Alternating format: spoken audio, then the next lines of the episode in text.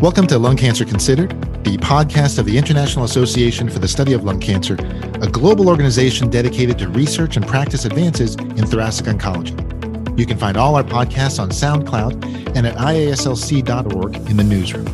I'm your host, Dr. Stephen Liu. This is Dr. Stephen Liu, Director of Thoracic Oncology at Georgetown University. In this episode of Lung Cancer Considered, we're discussing the role of the radiologist as part of the multidisciplinary lung cancer team. Radiologists play central roles in the detection of lung cancer, in assessing response to therapy, relapse of disease, but increasingly interventional radiologists are involved with both tissue sampling and lung cancer treatment. I am joined by two accomplished thoracic radiologists today to discuss the evolving role of the radiologist in lung cancer care. Our first guest is Dr. Carol Ridge, Dr. Ridge is a consultant radiologist at Royal Brompton Hospital and a senior clinical research fellow at Imperial College London. Her research was awarded the Royal Academy of Medicine in Ireland Medal in 2018. Carol, thank you so much for joining us today. Thank you. Hello. I'm also joined by Dr. Florian Fintelmann, associate professor at Harvard Medical School and a thoracic radiologist at Massachusetts General Hospital. He also leads the thoracic imaging percutaneous thermal ablation program at MGH. Florian, thank you for taking the time to be with us today. My pleasure. Let's start by explaining to our listeners what type of training is involved in radiology. We have some listeners at various stages of training, some with interest in various fields of medicine. A, a radiologist, first of all, is very different from a radiation oncologist. I see those mixed up at times. If we think about diagnostic radiology or entry into the field, Carol, what kind of training is involved for that after medical school? Um, well, I'm a um, both a diagnostic and interventional radiologist, and I've trained in Ireland um, and the US, and now I'm working in the UK. So I'm trying to um, be as uh, generic as possible in describing this. So there will be variations between countries, but the current approach is that there is a four or five year period of residency training that prospective um, medical graduates would apply to, um, where they get a broad grounding in all aspects of diagnostic radiology from head to toe, with a focus placed later on in their training on a particular aspect of diagnostic radiology or interventional radiology if they choose. The trainee can then, at that point, sit their board examinations and go into practice as an attending radiologist. Um, and typically, if they do have a desire to subspecialize as an attending, um, a year at least of fellowship training may be undertaken. And that would be uh, across the different modalities or different disease types or, or both? Um, yes. So in fellowship training, usually you're focusing on one um, system, uh, for example, thoracic mm-hmm. imaging or cardiac imaging. And in interventional radiology, it's slightly different, where you might elect to become an interventional radiologist early on in your training and then do approximately three years of focused IR training.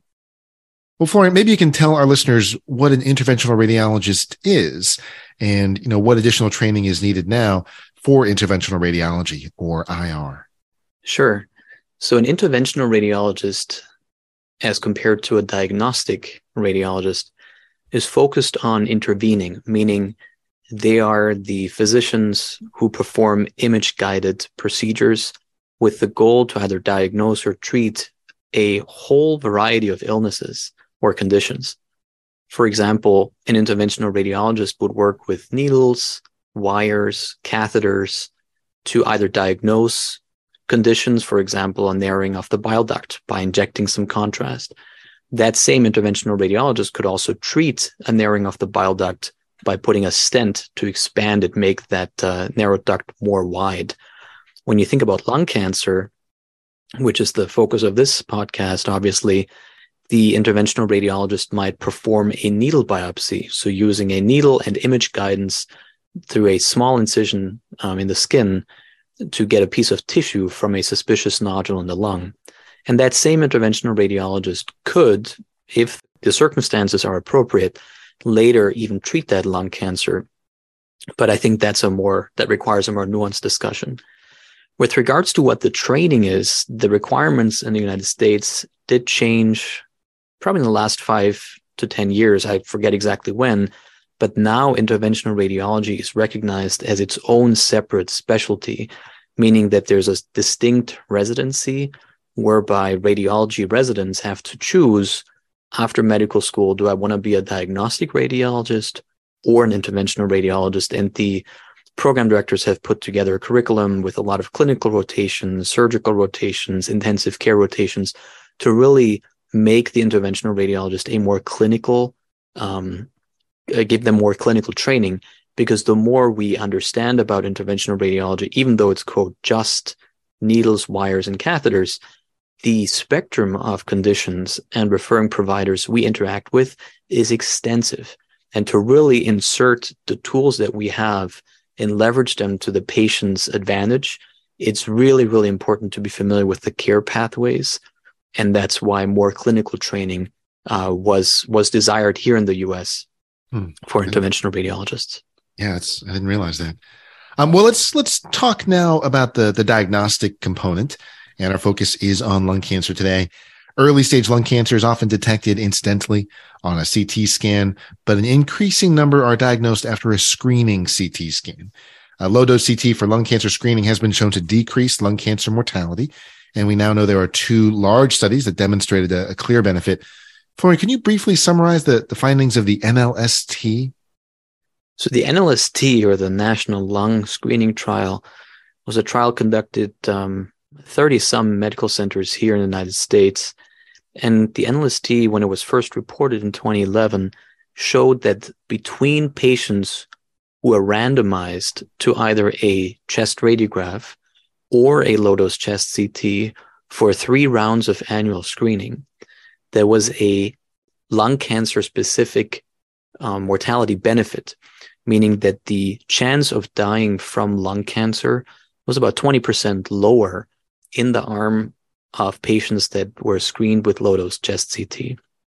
Not only that, the patients who underwent screening with low dose chest CT also had a overall survival benefit, meaning from causes other than lung cancer, um, they survived longer. Yeah, huge, hugely important data coming from NLST. The other large screening trial we're familiar with was the Nelson trial. Uh, Carol, can you tell us how the Nelson trial was different from NLST? The Nelson trial is a, a, European trial, also known as the Dutch Belgian randomized lung cancer screening trial. Um, and it's a, a newer study. Um, they published their final results in 2020, so nine years after NLST. And it aimed at assessing the 10 year survival benefit of low dose CT in high risk individuals compared to no intervention at all. So people in the control group had no chest x ray, unlike in NLST. Um, it analyzed smokers or recent quitters with a lower minimum threshold for cigarette exposure than the NLST trial. And they also measured outcome in a slightly different way, in that they measured volume of the nodule rather than overall axial size of the nodule. So it was millimeters cubed and not centimeters or millimeters. And they measured the growth rate between scans which is known as the volume doubling time. So, if a patient had a volume doubling time that was short, um, i.e., less than 400 days, they would go on uh, to have um, referral for suspected lung carcinoma. And the key findings um, were that um, there were about 2% positive tests in the first round of screening, and that patients who were screened with CT compared to no screening whatsoever were less likely to die from lung cancer within 10 years. So that what, what was that benefit? So screened patients had a 2.5 per thousand people per year rate of death from lung cancer compared to 3.3 in the screened group. Or put another way, if you have a CT, you're 0.76 times less likely to die from cancer than if you do not. Um, there was a greater benefit seen in women versus men, but the Nelson trial had a large uh, group of males versus females. So the data derived from that female group um, probably needs to be repeated in a larger group of people. And the reason there were more men is because smoking trends in Belgium and the Netherlands were very different, um, where women less often smoked and women who did smoke smoked less than men you know, these are our two hugely important studies, and they've both shown a clear benefit in terms of lung cancer survival. We know the most lethal cancer out there, but as of now, only a small fraction of eligible patients are receiving these low dose screening CT scans. Florian, why why is that? If I had the answer exactly to why that is, I think I would be getting a medal because one of the big efforts here in the United States, where we've now had lung cancer screening as a nationally approved benefit since 2015, so seven years now. Uh, one of the mysteries is that, as you said, we think the uptake is much less than it could be. The estimated number of patients that could be eligible for low dose chest CT for lung cancer screening, which is an annual test that saves lives, is close to 7 million. And that was based on the, these are numbers I, I remember from um, when lung cancer screening was first approved. The eligibility criteria have since been loosened. So now you need to be 50 years or older and have a pack year smoking history of 20 years or more. Um, so different from the initial thresholds and more more loose. So actually, potentially more patients could even be eligible or are likely eligible at this point. Now, when we think about how many patients actually get screening, we think um, based on some analysis of uh, surveys where they, you know, folks call different homes across the country and get a representative sample.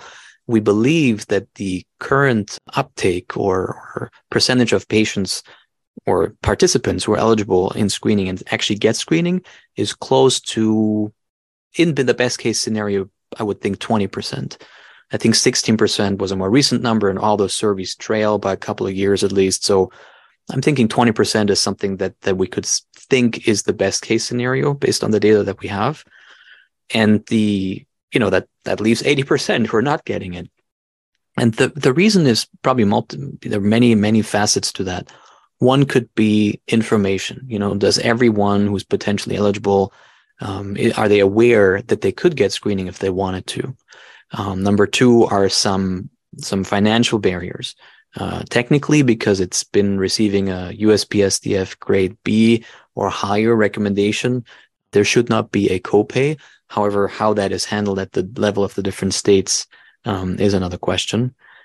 Third, the you know access to to screening sites where patients can undergo that low dose chest CT and get a good quality interpretation is probably sufficient, but I am speaking from the perspective of someone who's in the East Coast with a high density of providers. It's you know, I, it's we know it's different in other parts of the country, um, so I think access is a big issue as well.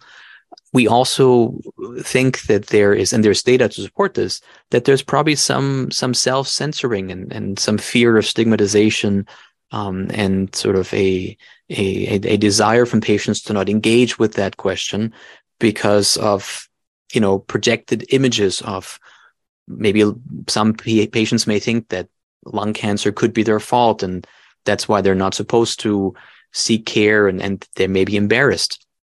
And if if anyone's listening who who maybe has that idea i would make a personal appeal to them. Forget all that you know it's it, it's your health. The the ct itself doesn't require contrast. There's no needle stick. It takes about three minutes to do. Uh, the actual imaging fraction is just a few seconds but you know the the motion of walking into the room lying down at a table minimal change get the ct quickly you're out in 10 to 15 minutes so it's a really really quick exam that has been shown to save lives in in multiple settings. But um, Stephen, those would be the the main the main uh, points that that come to my mind when we think about why the uptake of this relatively new, the most recent screening test that we offer here in the United States is not as high as we wish it would be. Yeah, very insightful. And the stigma is something we don't talk about quite enough. Carol, do you find that the barriers are, are the same in the UK? So in the UK, we have uh, a slightly different program. We don't have a completely um, across the board national screening program yet. Um, we have a targeted lung health check program where over 30 centres across the country are offering screening uh, for a possible CT.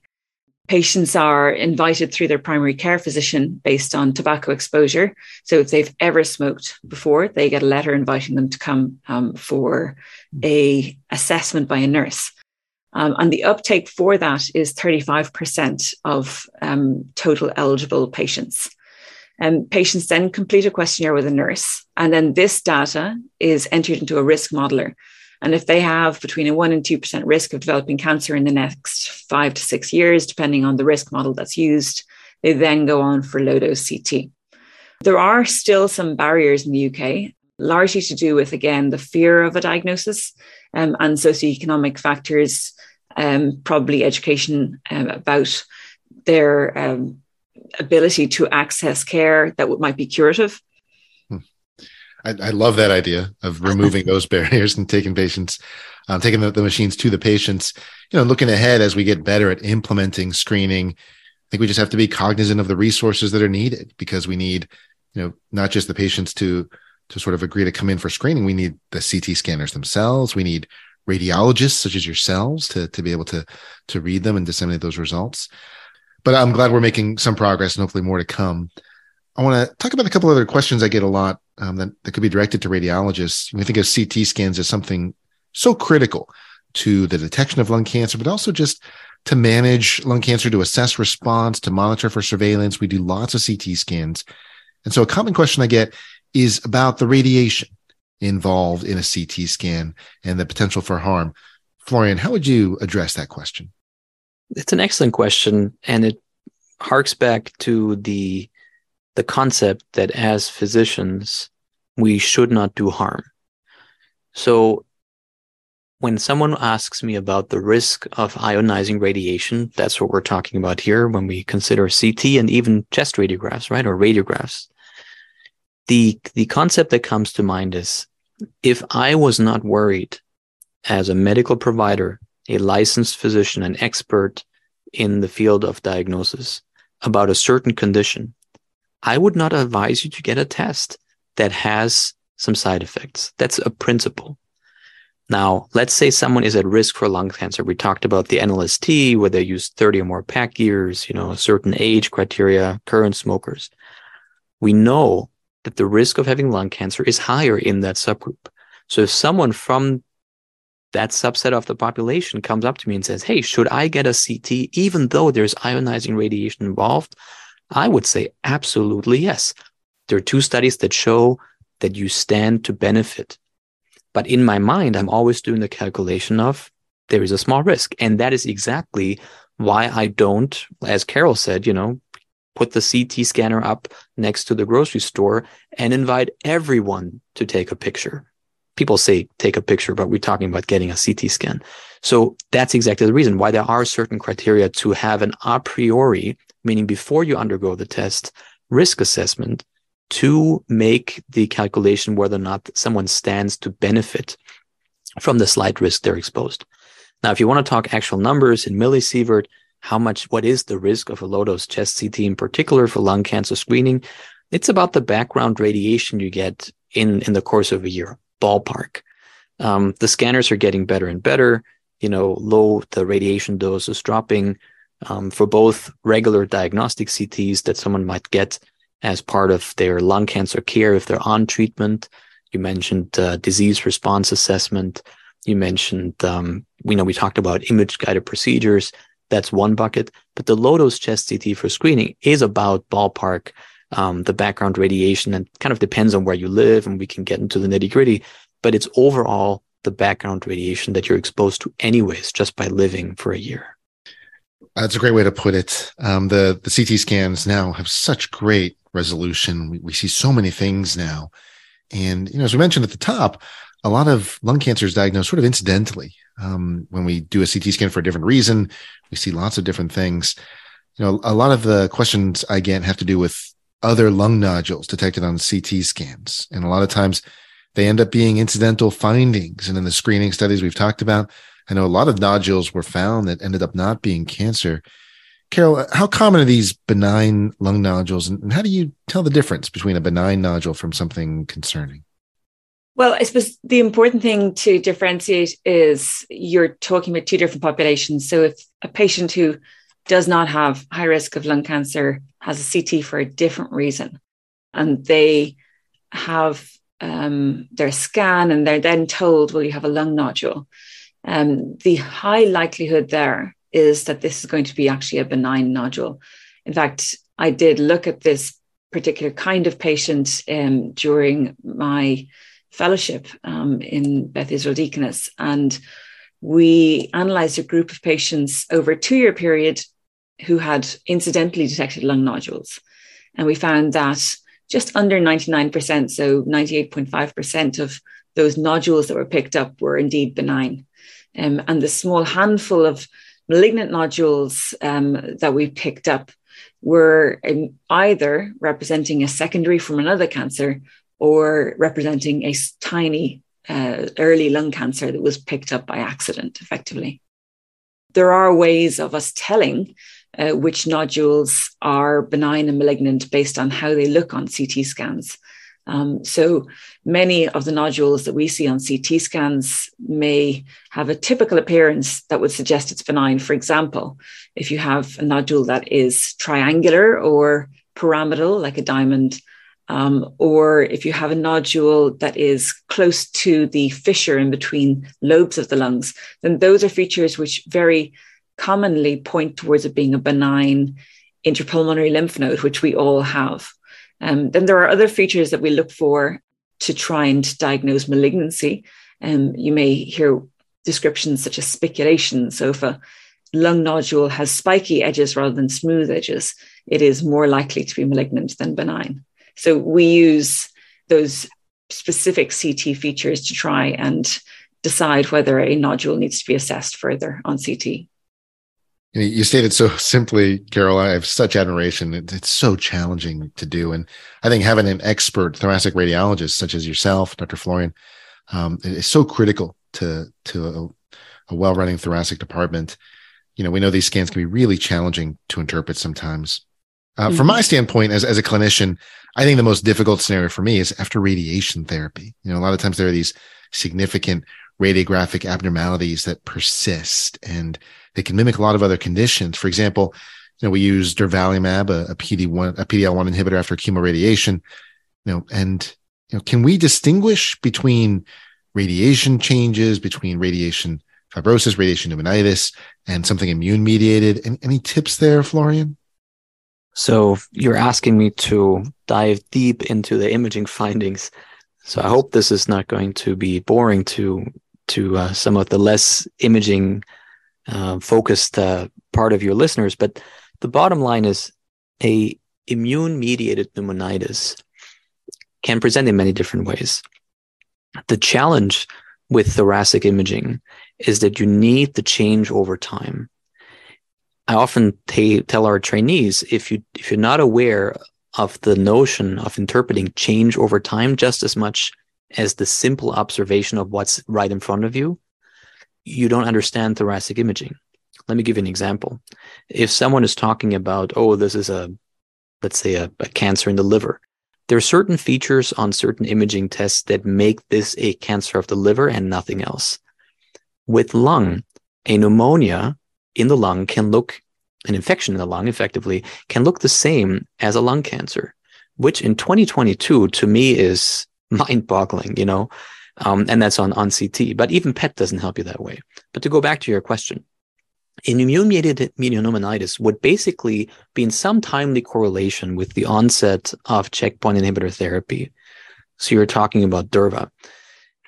Let's say you have a lung that was radiated in the right upper lobe, and then suddenly, after three to six months on Durva, you see that there are some ground glass opacities at the lung bases, bilateral, right? Not just on the side that was radiated, but bilateral. And you see that over multiple time points, maybe one, maybe two, maybe three time points, the ground glass continues to increase. It's still subtle. And then as a radiologist, that would prompt the question to the referring provider, to you as the oncologist, maybe does the patient endorse some cough? And the cough itself would not necessarily prompt the oncologist or the, the clinical care team to raise the question of checkpoint inhibitor pneumonitis because people cough for many different reasons. But once you have the ground glass opacities that are bilateral, that progress over time, that don't just come and go, they start in a subtle way and then become more obvious over three to six months, then you know, okay, you could be dealing here with a checkpoint inhibitor pneumonitis. And when I say ground glass opacity, it's just, just one way this uh, very insidious phenomenon can can manifest. You can also see it as interstitial abnormalities. You can see it as more consolidative opacities that resemble a, a cryptogenic organizing pneumonia, or COP, as we say. Um, and I think between those three, you have the most common presentations. There's also very, you know, uh, very quickly, rapidly progressing uh, form of, of this disease. But I think that the top three manifestations that I described and that progress over time and are associated on prompt with some clinical symptoms, that's probably the most typical picture I see.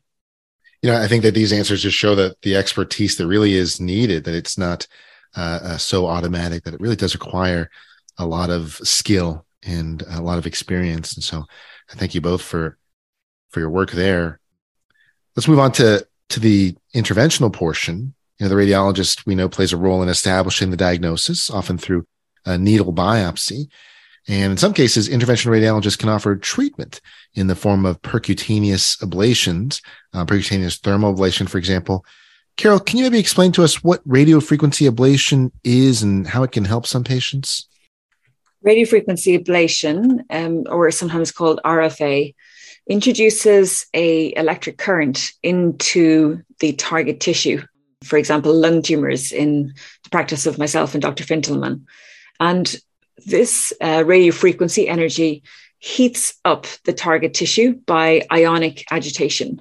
Um, the cells are then raised through this agitation, the temperature of these cells is raised to above 60 degrees. And this is a, a lethal temperature for human cells. Um, it causes protein denaturation and cell death. And it's very much the established and most documented ablation technique. It was, in fact, first described as a cancer treatment in the 1980s. It's suitable uh, for use in several organs um, liver, lung, um, other solid abdominal organs, and even bone. It's particularly good in solid organs as these tissues have water within them, which conduct that electrical current. Um, it can, however, cause an injury because it is a heating treatment. So, care has to be taken not to burn near a crucial structure, like, for example, the ureter, which drains urine out of the kidney. I did mention that radiofrequency is um, very good uh, within hydrated tissues. That one of the challenges we have within the lung is that radiofrequency ablation does not pass terribly well through dry, desiccated tissue. Um, so we have migrated to other technologies in, recent years. Wow, I didn't realize that it had been around for so long. Um, let's talk about some of those other techniques. Florian, I've heard cryoablation, I've heard microwave ablation. How are these different? So cryoablation and microwave ablation are also percutaneous and sometimes now even endobronchial, transbronchial. But let's talk about the percutaneous um, thermal ablation modalities. When I talk to patients that come see me, I differentiate between heat and cold. And what Carol just explained, radiofrequency ablation is a heat based modality that we have a lot of experience with. Microwave ablation is also a heat based modality that we have a little bit less experience with, but also a solid amount of experience. Um, all of those work with us through a small incision in the skin, about a tenth of an inch wide, so two to three millimeters wide. And then a needle about as thick as the core of a ballpoint pen is advanced into the lung, wherever you're treating. And then the energy is delivered once the needle is in appropriate position. Uh, cryoablation is the cold modality. So in cryoablation, you don't use electromagnetic waves, but what happens is you advance one or more of these needles through these small incisions I described. And when by imaging with a CT scanner, you know they're in, in appropriate um, relation to the, the, the tumor that you're treating. And by that, I mean the active part of each needle there's a part where the, there is energy emitted. Uh, in the case of cryoablation, that is simply cold. Temperatures as low as minus 220 degrees Fahrenheit, which corresponds for our European listeners to minus 140 degrees Celsius. Then you you know push the button and the energy is released in a certain way depending on if you're using heat or cold there's some intricacies to the treatment protocol itself but what does it all mean it means that for tumors that are in a location where surgical resection would require sacrificing a lot of lung, you can save a lot of healthy lung. So it's parenchymal sparing. And that's what's that's what's unique about thermal ablation compared to other treatment modalities. Hmm. A similar advantage, I think, to stereotactic radiation as well, um, where we have different tools that can maybe help spare some lung parenchyma. And there are many cases where that's critical. You know, Carol, in your opinion, when is thermal ablation the proper treatment strategy? Well, international guidance is that patients who are not suitable surgical candidates in the context of lung cancer uh, should be referred for a local therapy, such as percutaneous ablation or irradiation.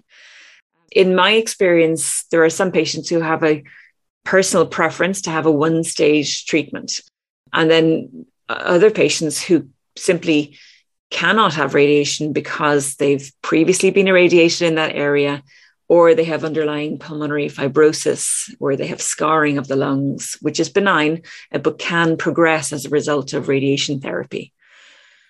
Moving on to a different kind of patient in terms of metastatic disease, which, which we do also treat with ablation.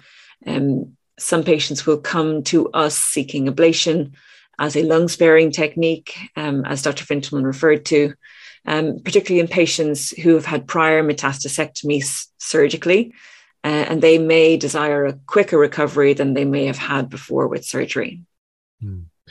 Now, Carol, this is a maybe a, a little bit of a, a tricky question, but are there situations where you might pursue some sort of local ablative therapy without a biopsy beforehand?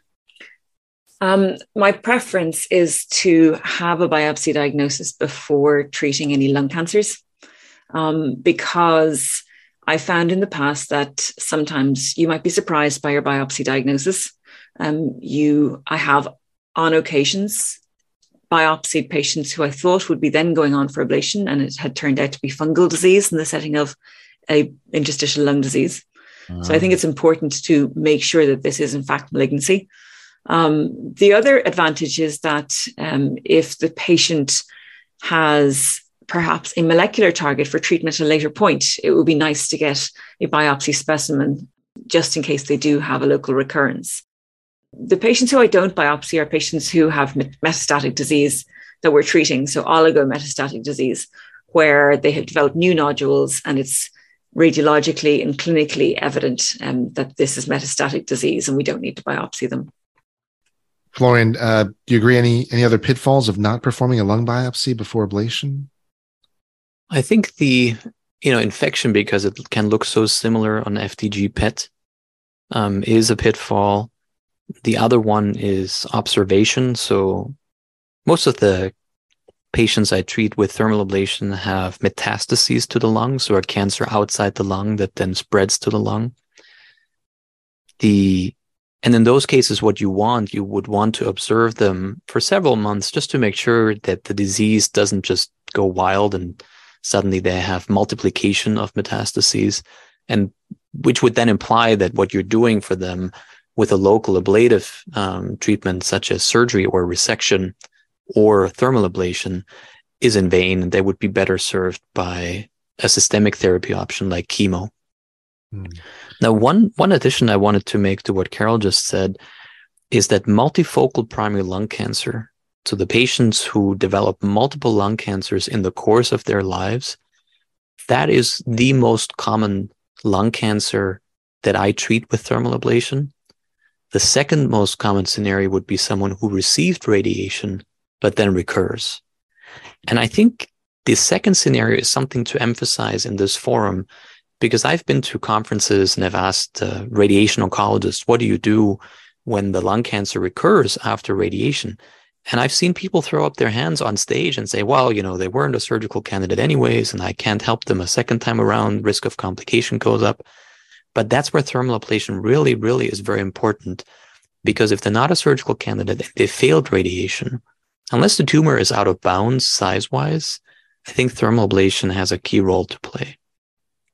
It's a, it's a good point, and I think we don't talk about the options enough. Maybe in part because are these available everywhere? I imagine it takes some expertise, and there's, I would imagine, a very steep learning curve. So, you know, Carol, um, you know, are, are there enough radiologists that are skilled at doing these procedures?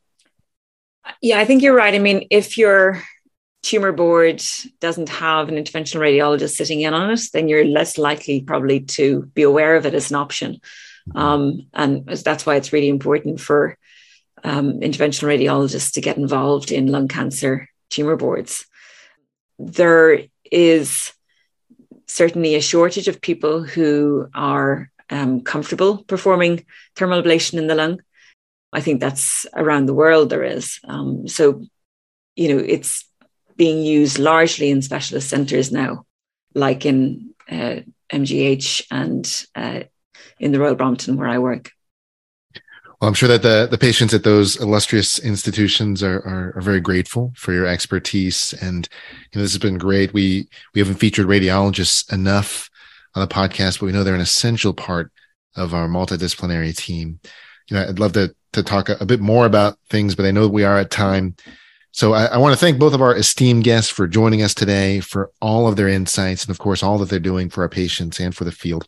Florian, thank you so much for, for taking the time to be with us. Thank you for having me. I appreciate it.